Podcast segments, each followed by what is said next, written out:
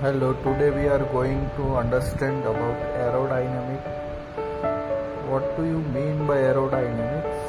Aero plus dynamics.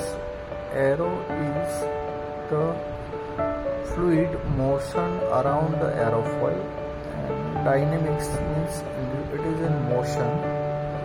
Aerodynamics body generally experience two types of forces mainly. One is the lift force which will try to give the motion of the body in upward direction just like an airplane. And second is the drag force. The drag force acting in the stream of the fluid direction of the stream of the fluid it will try to resist the moment of the object against the fluid these two forces are mainly experienced by the body. When we talk about the airplane in case of airplane we have the forces which we required that is a lift force and this force is generated by the shape of the airfoil.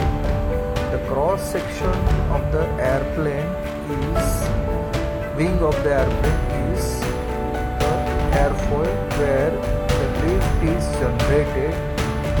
So the case is that when the fluid either in motion or the object either in motion the body experiences same forces and this force is generated by the motion of the body either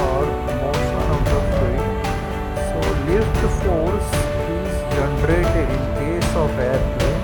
By motion of the plane as it is moving and the shape of the wings are such that so it will lift up the whole airplane or body in the upward direction.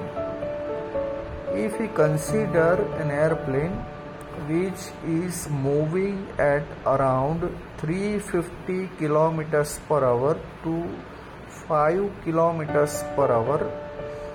So this change in the motion will give more lift to the airplane and this airplane will move as it is going away at higher speed and it is it will be lifted due to this lift force only so lift force is adjusted by the motion of the wing also here.